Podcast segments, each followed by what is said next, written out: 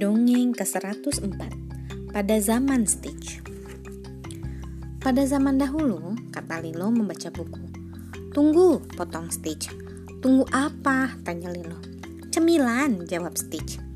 Ia turun dari tempat tidur dan buru-buru pergi ke pintu kamar. Jangan sampai kau ketahuan Nani, Lilo memperingatkan. Ia mengira kita sudah tidur. Stitch mengendap-endap ke lorong menegakkan telinganya yang besar, lalu mendengarkan. Tak ada Nani, bisiknya. Ia kemudian melesat menuruni tangga dan masuk ke dapur. Soda, nanas, acar, kol, kata Stitch sambil memandang isi kulkas. Hmm, sandwich, nanas, acar, kol. Lilo berjingkat-jingkat di belakangnya. Kau tidak boleh menaruh semua itu di sandwich, ia berbisik. Ya, teriak Stitch. Maaf, bisik Lilo.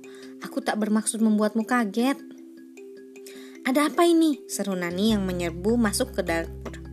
Stitch mau cemilan, Lilo menjelaskan.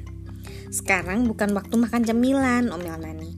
Ia menutup pintu kulkas dan menggiring mereka kembali menaiki tangga. Ini waktunya tidur. Cerita, kata Stitch sambil naik ke tempat tidur dan mengulurkan buku. Waktunya cerita. Boleh ya, pinta Lilo.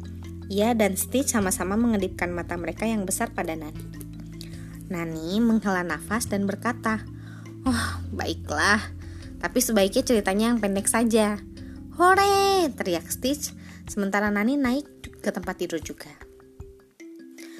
Setelah Nani berbaring di antara Lilo dan Stitch, Lilo membuka buku dan mulai membaca.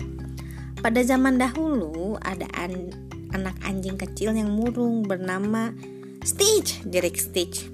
Lilo melanjutkan, ada anak anjing kecil murung bernama Stitch. Ia sedih karena tersesat. Tersesat! Ulang Stitch. Lilo menyerahkan buku pada Nani dan berkata, Giliranmu.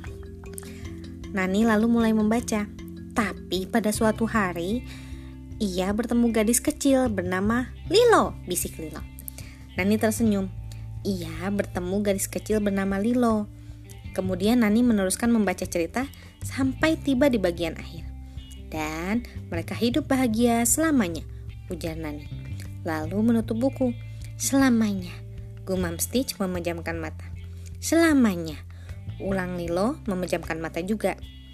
Nani menunggu mereka sampai mereka berdua sama-sama pulas, lalu pergi ke bawah untuk makan cemilan. Mungkin ia akan bikin sandwich nanas acar kol. Sekian, terima kasih telah mendengarkan. Selamat malam. thank you